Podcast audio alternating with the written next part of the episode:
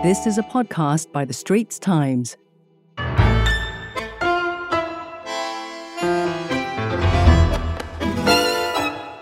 Hi, welcome to Health Check, a podcast series by The Straits Times, and I'm your host, Joyce Teo.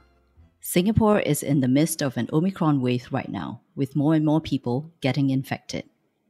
An infection confers natural immunity, but the question is how long will it last, and will we need a fourth COVID shot, or what is essentially a second booster dose?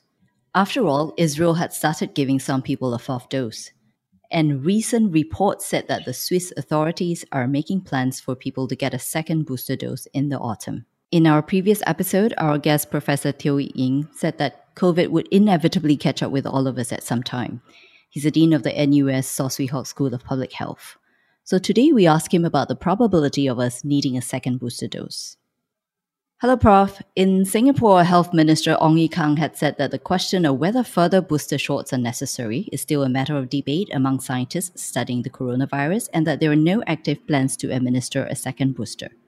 But the question is will we eventually need one? So, for example, you talk about the fourth shot, and I think what is most prominent is Israel, because Israel has started giving a small, a certain segment of the population, particularly the elderly, the fourth booster shot. And we've been watching this space very carefully. So far, it's suggesting that the benefit from the fourth booster shot, it's, it's rather specific to people who will need it most, but not at the population level. So meaning to say that if you are elderly, or if you have a, a weaker immune system, you may benefit from having the fourth booster shot. But for the general population, I don't think there is any evidence at this point in time to suggest that we need to have the fourth booster shot.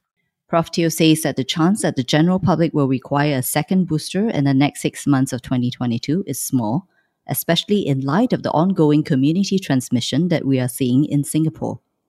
But there is a caveat to the above statement. Well, we just don't know if a new variant will spring a surprise on us.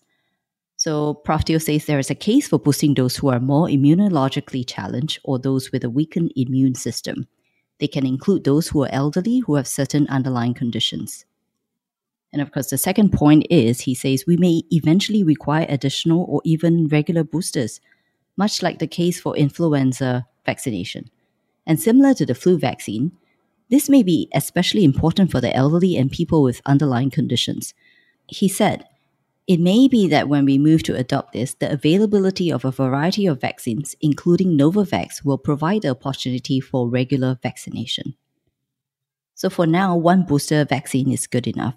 Most of the cases right now are mild, and some people don't even have symptoms.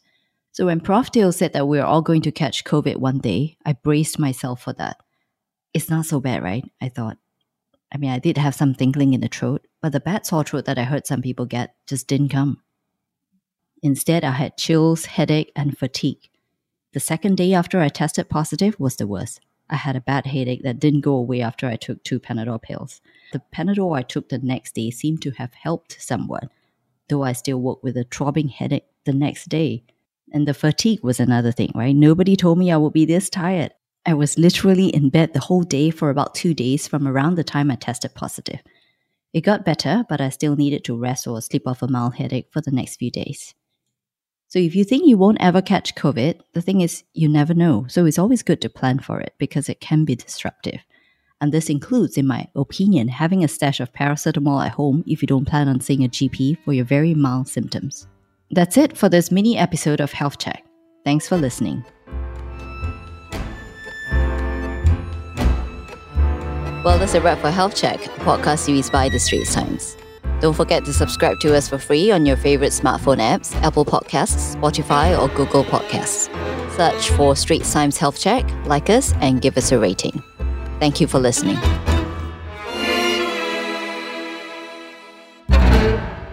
That was a podcast by The Straits Times. Send your feedback to podcast at sph.com.sg. Find us on Apple, Spotify, Google Podcasts, or via the Google Voice Assistant and Amazon Alexa enabled devices. For more podcasts by The Straits Times, The Business Times, and Money FM 89.3, you can also download the AWEDIO by SPH app. That's A W E D I O.